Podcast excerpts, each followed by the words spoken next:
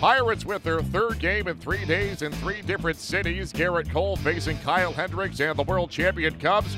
Pirates draw first blood top two courtesy of David Freese. This ball's hit the other way on a line toward the corner. It will drop in fair territory. Zobrist into the corner to get it. David Freese into second base with an RBI double. The Pirates take a 1 0 lead in the second. Cubs trying to take the lead here against Cole the Pirates. There's a one hop shot into right field and a base hit. Baez will come around and score. Chicago does lead it 2 to 1. And Kyle Schwarber's single to right. Pitch, runner goes from first, and a ground ball into right field, a base hit.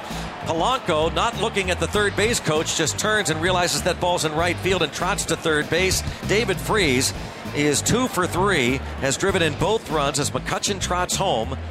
A 2 2 ball game in the sixth. Pitch to Cervelli. Line toward right center field. That ball's going to get down, and that's going to head toward the wall. Polanco has scored. Freese going to be waved home, and the Play will have to go to third base because caught between second and third is Cervelli.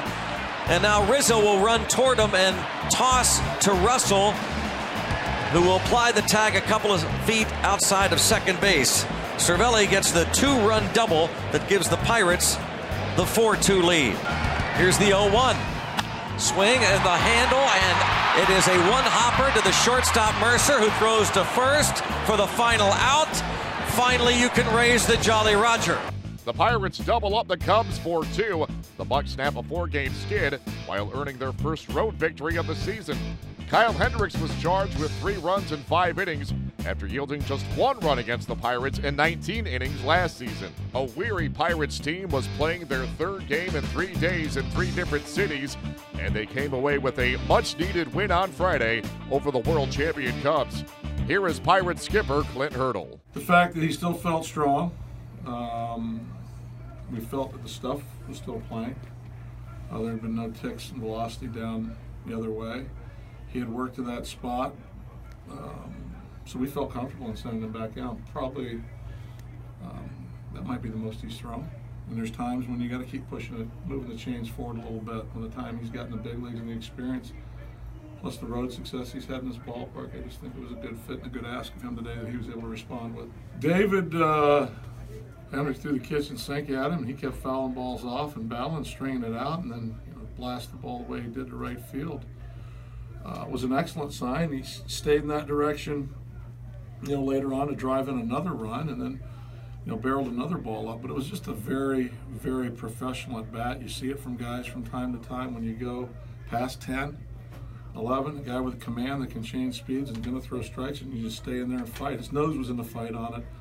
Uh, it was a significant at bat for us at that point in time to, to get us up, and get us moving. We needed some slow heartbeats out there late. Yeah, I mean, with Rivero's inning and Watson's inning, they, they both have skills that play, and they both can get anybody out. Just got to settle in and keep fighting, roll their sleeves up, and go to work. That's what both of them were able to do today to turn potential rallies back. Tony Watson certainly did not make things easy on himself in the ninth inning, getting into a bases loaded two out jam, but he retired Ben Zobrist to put this game away and give the Pirates a desperately needed win. Yeah, I thought I made a good pitch on the 2 0 to Schwarber and, uh, you know, fell behind 3 0 there. And then uh, put him on. Not ideal with uh, Kris Bryant coming behind him, but uh, tried to make my pitches, uh, like let one get away on Rizzo, hit him. Um, it, just try to get dirty on uh, Zobrist, you know, try to finish this thing off, and uh, it's a big win for us. Um, you know, been a little rough stretch to start the season, but uh, you know we're back on track here, and uh, you know we got Glads tomorrow, and hopefully we keep it going. You're as even kill a guy, Tony, as I've ever met in baseball. How do you guys stay calm in the clubhouse when things, when the waters are just a little bit rougher in the early going? Well, I'll be cliche, cliche here and say it's a 162 game season and there's a lot of ups and downs, but um, you know we aren't happy with how we started, and and uh, you know the guys know that, but we also know that there's a lot of baseball left. So um, today was a big win for us, uh, especially coming off the yesterday's loss and and uh, you know the flight in from Boston and get in late and then uh, tur quick turnaround and, and, playing the day game here. So it was a good win and uh, just excited and hopefully we can snowball it tomorrow. Your manager, Clint Hurdle, always talks about having a slow heartbeat, and he always says that you have it. You certainly had to have one on the mound in a sold-out place against a World Series champions and momentum going uh, going their way. How do you maintain that? Uh, same answer I just said. Lots of ups and downs. Uh, it's just kind of how, I was, how, how I've always been. It's who I am, and um, you know, just try to make pitches out there. Sometimes it's not going to go your way, and you got to realize that, and it's part of baseball. But um, you know, keep fighting, keep going, and, and good things are going to happen. You watch from the dugout hundreds of feet away from home plate. But what's it like watching David Freese right now and the way he's playing? Yeah, great, great game from Freezer today. Um, almost made two outstanding plays on those line drives down the line too, and uh, you know just a just a dirtbag player, and that's the type of guy you want want on your team, and, and a great guy in the clubhouse. So um, you know hopefully he can keep it going. Tyler Glasnow goes for the Pirates Saturday. He takes on Jake Arrieta.